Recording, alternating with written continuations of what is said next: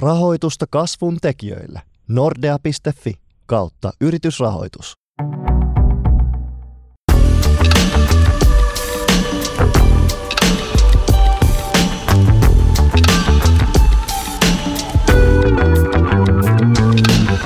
Lämpimästi tervetuloa seuraamaan Kasvuopenin Kasvun monet kasvot podcastia, joka tällä kertaa on myös osa Kauppalehden Kasvuyrittäjät videosarjaa. Tässä sarjassa tunnetut suomalaiset yrittäjät puhuvat rohkeasti yrittäjyydestä, kasvusta, kasvukivuista ja työstä menestyksen takana. Minä olen Kauppalehden uutispäällikkö Janne Pöysti ja toimin tämän sarjan juontajana. Ja tässä jaksossa meillä on vieraana Mia Mantsinen. Tervetuloa. Kiitos paljon. Mia, sä olet aloittanut Mantsinen Groupin toimitusjohtajana vuonna 2017, eli pari vuotta sitten.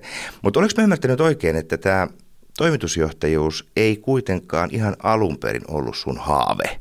Et missä vaiheessa ja mitä tapahtui, että siitä tuli sun juttu? No se on totta, että se ei ollut se ensimmäinen haave alun perin, mitä mä haluaisin tehdä. Um, Mä tulin perheyritykseen opiskelujen jälkeen ja monessa työtehtävässä on siellä toiminut, mutta toimitusjohtajuus aina oli sellainen, että ei, ei, ei, että se olisi jonkun muun juttu. Sitten meidän silloinen toimitusjohtaja, perheen ulkopuolinen siis, ilmoitti, että hän haluaisi hiljalleen siirtyä syrjään. Mm, mä tuumin siinä vaiheessa, että mua kiinnostaa enemmän vaikka hallituksen puheenjohtajuus. Lähdin vetämään hallituksen tuolla uuden toimitusjohtajan rekryprosessia ja monien erinäisten mutkien jälkeen sitten hallitus havaitsi, että kenties minussa olisi meidän uusi toimitusjohtaja oli itsekin sitä sitten matkan varrella alkanut miettimään, niin meidän prosessi kääntyy, kääntyy näin. Hmm. No, Mantsinen Group ei suurelle yleisölle ole kovin tunnettu yritys, niin voisitko kertoa ihan yhdellä lausella, että mitä te teette? Me tehdään materiaalin käsittelyratkaisuja globaalin logistiikan tarpeisiin. Vaatisiko vähän lisää selitystä? Mitä se on sitten suomeksi? Trukkeja, mitä kaikkea? No meidän tapauksessa se tarkoittaa kahta liiketoimintaa. Materiaalin käsittelykoneita ja satamanostureita, mitä me valmistetaan ja viedään ympäri maailmaa. Se on meidän laitevalmistusbisnes. Toinen liiketoimintayksikkö logistiikkapalvelut. Esimerkkinä vaikka biotuotetehtaalla meidän yritys, henkilöstö, koneet, on siellä tyhjentämässä kaikki sinne tehtaalle tulevat rekat, junat ja syöttää sitten se valtavan puumäärän sinne tehtaan kuorimolinjalle. Hmm. Se on se teidän ydinosaamista. Se on se meidän ydinosaaminen. Materiaalin käsittely. Hmm. No palataan vähän vielä tuohon teidän perheyrityksen sukupolven vaihdokseen. Miten sä itse luonnehtisit sitä? Oliko se kuinka selvää, että, että sä lähdet tähän yritykseen ylipäänsä mukaan? Mitkä askeleet siihen liittyy ja miten – Miten sitten tämä, tämä kuvio meni, että sä oot tässä toimitusjohtajana? No se oli aika pitkä tie. Siis kyllähän mä mietin sitä ja isän kanssa keskustelin sukupolvenvaihdokset pitkään aikaa, kun olin duunissa jo.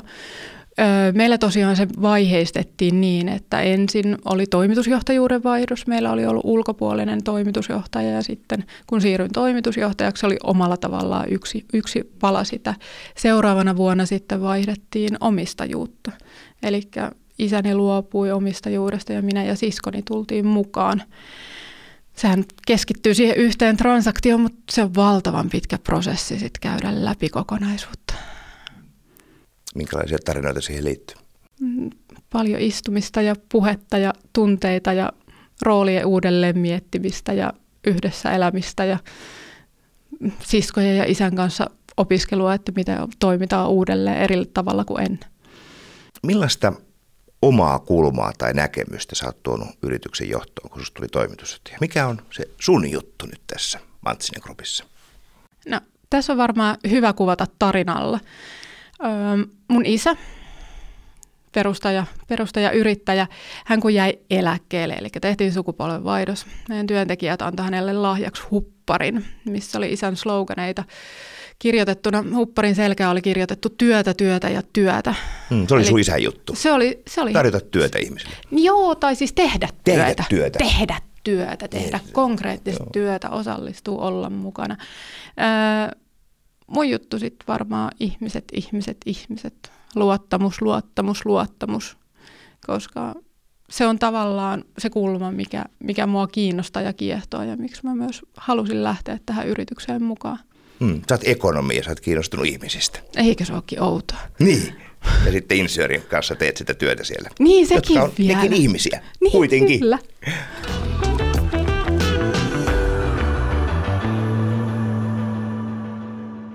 No mitä sun isä tekee nykyään? Mm, no, opettelee ehkä antamaan vielä enemmän tilaa. Hän on 80, mm. eli kyllähän siellä on elämäntahti jo vähän alkanut rauhoittua, mutta hän käy siellä katselemaan, mitä meille kuuluu ja antaa hyviä neuvoja. Ja... Ja edelleen yrityksessä on kuitenkin yksi hänen lapsistaan, eikö vaan? Joo, no ehdottomasti on. Joo, ja siis mun mielestä on ihan mahtavaa siellä. Meidän porukka tykkää, että hän käy juttelemassa ja rupattelee ja sitten mä rakastan sitä, että hän aina välillä tulee istua meidän avokonttorin sohvalle ja rupeaa rupattelemaan porukalle ja kertoo, että mitä hän on nähnyt tai havainnut, että ootteko te miettinyt sitä tai katsonut tota. Ja, Eli hän on tämmöisessä sparraajan joo, ja on pitänyt tyttärenkin opetella, että aika monesti ne on oikeassa. Niin, mutta naisjohtajana teollisuudessa. Tämä aihe kiinnostaa varmaan monia, vaikka onkin samalla hyvin ilmeinen. Millaisiksi, Miia, sä luonnehdit tätä toimialaa, te toimitte? Onko sillä johtajan sukupuolella väliä? Mm, en mä tiedä, onko sillä väliä. Siis eihän se tyypillistä vielä ole, jos miettii konepajateollisuutta tai ö, satamateollisuutta, mikä meille on hirveän kiinteä osa meidän bisnestä, metsäteollisuutta, mutta kyllähän siellä naiset on erityisesti johtajarooleissa vielä vähemmistössä, mutta en mä itse taas ole kokenut, että siitä olisi ollut mulle mitään rasitetta. Enkä mä usko, että mä olisin paljon helpompaa tietä saanut, jos mä olisin ollut Mikko Mantsinen Mm. Mian sijasta. Jokaisen duuniin pitää ansaita ihmisten kunnioitus ja luottamus ja rakentaa se oma osaamisensa. Ja sitten taas kun kohtaa ihmiset ihmisinä ja kertoo mitä on ja on olematta, niin aika hyvin se mun mielestä on mennyt. Niin. Ja sittenhän se koko ihmisyyden kirjo on mukana, kun siellä on sekä miehiä että naisia. No joo, se on aika tärkeä osa asiaa. Ja Mantsinen Groupin liiketoiminta on hyvin pitkälle erikoistunutta. Miten onko oman asiantuntijuuden rakentaminen ollut tässä helppoa näiden insinöörien keskellä ekonomi? Mistä sä ammennat näkemyksen yrityksen tulevaisuuden suunnaksi? Ää, ei ole aina ollut helppoa. Mä luulen, että se on ollut yksi niitä asioita, minkä takia on kipuillut aina välillä paljonkin. Mutta sitten mun mielestä on aika helppoa taas kuunnella ihmisten tarinoita, hiljaisia signaaleja, seurata sitä, mitä maailmantaloudessa tapahtuu, seurata, mitä meidän asiakkaiden teollisuuden aloilla tapahtuu, tietyllä tavalla yrittää yhdistellä sellaisia trendejä, mitä huomaa, kuunnella tosi tarkkaan omaa porukkaa, asiakkaita, asiakkaiden asiakkaita, niin sieltä tietyllä tavalla alkaa rakentua se kokonaiskuva siihen, että millä tavalla me pystytään tulevaisuudessakin vaikuttaa toimialalla. Hmm. Ja miten ne insinöörit ekonomiin suhtautuu? Mm, niin positiivisesti, ihan kannustavasti. Totta kai ihan siis puoli ja toisi aina välillä pitää miettiä, että löydetään sellainen kultainen kompromissi ja keskitie sieltä, hmm. mutta ne on oikeasti aika mahtavia tyyppejä. Hmm. Ja ekonomi on käyttäytymistieteilijä kuitenkin. Onko? Puhutaan, eikö se näin ole? Me puhutaan En kuitenkin tiedä. taloudellisesta käyttäytymisestä. Joo, joo, mutta kai mulle ainakin opetettiin, että kaikki alojen asiantuntija, mutta oikeasti ei osaa mitään. Niin just, aivan. Tota, Mia Mantsinen on näkynyt perheyrityksessä ihan pienestä tytöstä saakka. Näinhän se menee. Mutta miten se vaikuttaa ihmisten johtamiseen ja miten sun on pitänyt itse kasvaa ihmisenä tässä? Mm, no jos miettii sitä niin päin, että et, et, minkälaisen matkan toiset on saanut tai kulkenut mun kanssa. Meillä on hirveän määrä työntekijöitä, jotka on ollut meillä 30 vuotta, 40 vuotta, 15-20 vuotta. Siellä muun muassa pari vuotta sitten jää eläkkeelle yksi, yksi meidän työntekijöistä, jonka tytär oli samaan aikaan synnytysosastolla kuin minä.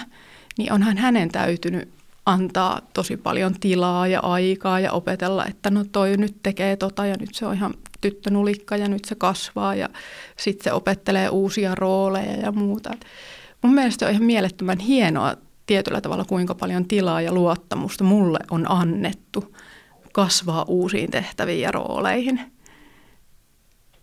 Et ei, en mä oikein koskaan osannut ajatella, että se olisi, se olisi tota, tota ollut vaikeeta. Pikemminkin on pitänyt antaa tosi paljon itselleen armoa siinä, että Et sitä on mokannut, niitä pitää pyytää anteeksi, mitä on tehnyt väärin ja yrittää petrata juoksuun jatkossa. Ja mm. sitten ne ihmiset on kulkenut mukana ja sitten tukeneet ja vielä kiitelleet ja kannustaneet nyt, että ihanaa, että oot lähtenyt jatkamaan.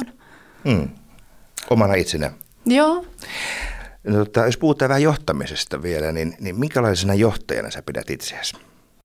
Mm. No, olen saanut aika paljon palautetta siitä, siitä että on kuulemma aika energinen töissä, innostava.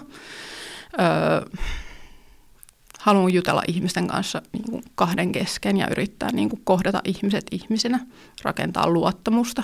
Et tosi paljon niin kuin ne omat hyvät puolet, mitä porukalta tulee palautetta, ne koskee just sitä luottamuksen rakentamista ja ihmisyyden rakentamista ja sellaista tosi inhimillistä otetta siihen tekemiseen.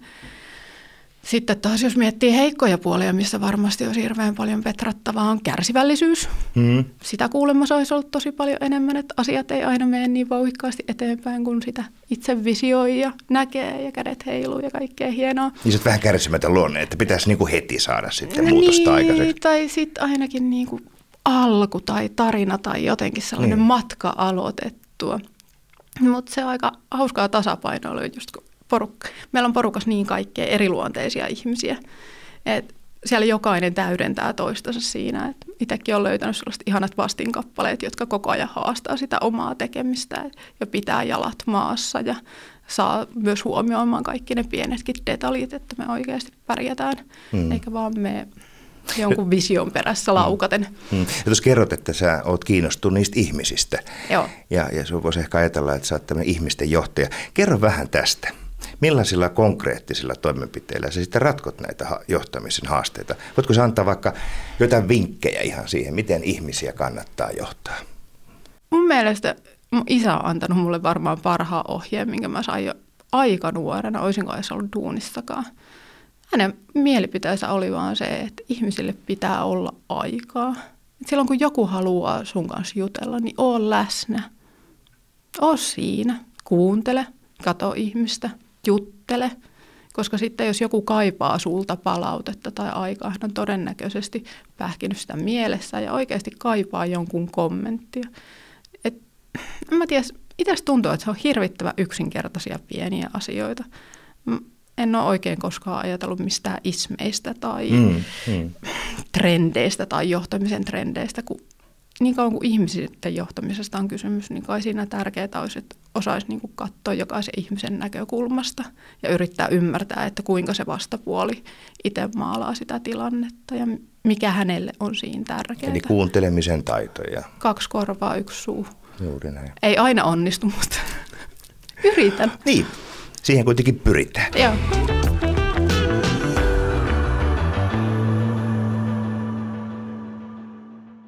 No puhutaan vähän niistä semmoisista vaikeista paikoista, joita varmasti on mm. tässä sullakin nyt ollut, ollut tässä toimitusjohtajankin aikana. Tota, onko ne muuttanut sun ajattelutapaa tai tyyliä johtaa? Mä en ehkä tiedä, onko mun vaikeimmat paikat ollut toimitusjohtajuuden aikana. Mä luulen, että mun vaikeimmat paikat oli silloin, kun mä olin nuorempi ja kuvittelin, että mun pitää olla jotain muuta kuin itteni. Mun pitää olla jonkunlaisessa roolissa. Missä vaiheessa tai... tämmöistä mietit? Mm, nuorena talousjohtajana finanssikriisin kynnyksellä finanssikriisin keskellä arpoen, että minkälaista peliä pitää pelata, että pärjää pankkien kanssa ja toimii tosi hienosti. En mä tiedä, siis siellä oli sellaisia erilaisia vaiheita, että ei ollut niin itse varma. Hmm, se oli sun kova koulu silloin, se, se oli varmaan se. Työ. No joo, mä luulen, että finanssikriisissä se oli ihan hyvä opettavainen paikka. Siinä kun miettii ja vahtii ja valvoo sitä, että jokainen saa palkan ja mahdollisimman harvaa tarvitsisi lomauttaa – ja tarvitsee mahdollisimman vähän tehdä sopeuttamistoimenpiteitä ja firmalla pysyisi kassassa rahaa ja kaikilla perheillä olisi hyvä tilanne, niin se oli niin kuin sellainen perusarvokoulu, mikä ainakin mulle oli ihan älyttömän tärkeä. Ja heti sitten tuohon niin ura alkuvaiheeseen vielä, niin siinä oli aikamoinen, Joo. aikamoinen paikka. Se, on, se oli ihan hyvä. Mutta tietyllä tavalla ainakin mun mielestä se nivoutui just siihen, että ei ollut itse vielä niin kypsä olemaan itsensä – jotenkin vielä nuorempana ajatteli, että pitää olla omassa roolissaan ja vielä ehkä silloin puuttuneen naisjohtajan esimerkit tai sellainen niin kuin pehmeämmän johtajan esimerkit siitä ympäristöstä, että sitä kuvitteli, että on kova kilpailullinen maailma ja sillä tavalla mm, Taisi olla niitä toimia. aikoja, että oli pörssiyhtiössä tasan yksi naisjohtaja, naistoimitusjohtaja. Olisiko ollut niin? Mm. No, se oli varmaan sitten sillä Joo, nyt tilanne on onneksi vähän muuttunut Suomessa. Oh. Tota, sä sait vuoden perheyrittäjäpalkinnon. Joo. Vuonna 2018, eli viime vuonna. Miten perheyrittäjyys vaikuttaa liiketoimintaan? Uskotko sä, että perheyritys eroaa jollakin tavalla muista yrityksistä? En ole varma, että onko se nimenomaan perheyrittäjyys, mikä vaikuttaa siihen. Varmaan kyllä, mutta ainakin meillä on hirvittävän tärkeää, että asiat on tosi pitkäjänteisiä. Pidetään niin ihmisistä kuin bisneksestä ja asiakkaista huolta valtavan pitkiä aikajänteitä. Ei, ei ajatella vaan niin kuin lyhyttä optimointia missään asiassa, vaan aina silloin, kun tehdään jotain perusteellista tai tärkeää meille, niin yritetään miettiä, että tämä kestää 20 vuotta ja tämä asiakassuhde kestää seuraavalle sukupolvelle ja nämä investoinnit on tietyllä tavalla mahdollisimman pitkäjänteisiä, mitä me tehdään. Sitten mitä tulee palautetta meidän henkilöstöltä, niin kyllä he tykkää siitä, että on firma, jossa on ihmiset, jotka on välit, tai jotenkin niin kuin, jotka välittää sen firman kehittymisestä ja menestymisestä ja välittää ihmisistä. Et nyt ei edetä kvartaalitaloudessa ja joo. yritä kalastella niitä pisteitä. Joo, se, joo, joo. Mutta en mä tiedä, että onko se nyt pelkästään perheyritykset, missä tämä homma toimii näin. Varmasti on ihan paljon muitakin yrityksiä, joissa ihan sama arvopohja toimii ja menee eteenpäin, mutta ne on sellaiset, mitkä meillä nousee meille ja sitten meidän porukalle tärkeiksi No mikä merkitys kasvulla on teille? Mm, kai se on ollut koko matkan aika itsestään selvää, että se on, se on sellainen, mitä me haetaan. Sitten on ollut tosi stabiileja vaiheita, missä sitä kasvua ei välttämättä ole ollut niin paljon, mutta musta tuntuu, että pari vuotta sitten, ää, erityisesti tuossa meidän laitebisneksessä, kun päätettiin, että me tavoitellaan voimakasta kasvua ja lähdetään tavoittelemaan selkeää kasvustrategiaa, niin musta tuntuu, että siellä niinku energia lähtee kuplimaan, että se on kivaa, että on selkeä tavoitesuunta, minne ollaan menossa. Että se alkaa ruokkia itse itseensä hirveän monella tavalla, jos siellä on hirveän paljon kaikkea haasteitakin, mitä pitää ylittää, kun tila täyttyy ja ihmiset väsyy ja projektit pitää. Niin monet sanonut, että itse asiassa kasvun johtaminen on monta kertaa mielekkäämpää ja jopa helpompaa kuin semmoisen liiketoiminnan johtaminen, joka koko ajan se on hyvin stabiilia tai, tai jopa niin, että se liikevaihto pyrkii koko ajan laskemaan. Että se se vasta haastavaa sitten onkin. No voisi kuvitella näin, koska sittenhän siinä tulee taas jatkuva haaste, että asiakas kuitenkin mahdollisesti pusertaa tai asiakkaat mm. pusertaa Ollaan sieltä niin vähän niin kuin hintaa alas ja Joo. pitäisi olla jatkuvassa tuottavuuskierteessä ja ei ole uusia lähtöjä, tulee vähän epäluuloa, että minne tämä menee. Niin on se nyt ihan kiva, että meillä on sellainen suunta, mm. mikä on mieluummin. Eteenpäin ja... Eteen ja maailmalle. Mm. Ja tulevaisuus on aina parempi kuin se, mitä on ollut aikaisemmin. Ainakin jollain tapaa. Niin. No sä oot joskus aiemmin julkisuudessa kertonut olevas hyvin vaikuttunut siitä, miten Mantsinen Groupin perustaja yrittäjän isän ja hänen veljensä arvomaailma on juurtunut teillä ihmisiä hyvin syvälle. Et vaikka yrittäjät ja ihmiset vaihtuu, niin yrityksen periaatteet ja asenne kantaa. Mutta miten tätä kunnioitetaan ja kuinka pidetään huolta siitä, ettei tämä hyvä tapa tehdä muutu, kun ollaan sitten sen kasvun äärellä. Tulee koko ajan uusia ihmisiä taloon. Siinäpä sitä haastetta riittää. Tota, en mä tiedä, siis yksi juttu meille oli jo se, että me tajuttiin, kuinka voimakkaat ne arvot siellä on ja kuinka monet ihmiset tunnistaa sen sama, niin kuin, kun ihmisiltä kysytään, että minkälaiset arvot meillä on ja miksi tulee töihin ja mihin firmaan haluaa tulla töihin, sieltä nousee samankaltaiset asiat, niin sieltähän se oli hirvittävän helppo tunnistaa. Mm. Ja mitkä ne arvot sitten on? Miten te olette ne kommunikoinut? No siis meille hirveän tärkeää on luottamuksen rakentaminen, läpinäkyvyys, viestintä, sellainen avoimuus, välittömyys, uusien ratkaisujen etsiminen. Sieltä löytyy niin kuin sellaisia selkeitä asioita, jotka kantaa melkein vuosikymmenet toiselle, kuinka me toimitaan.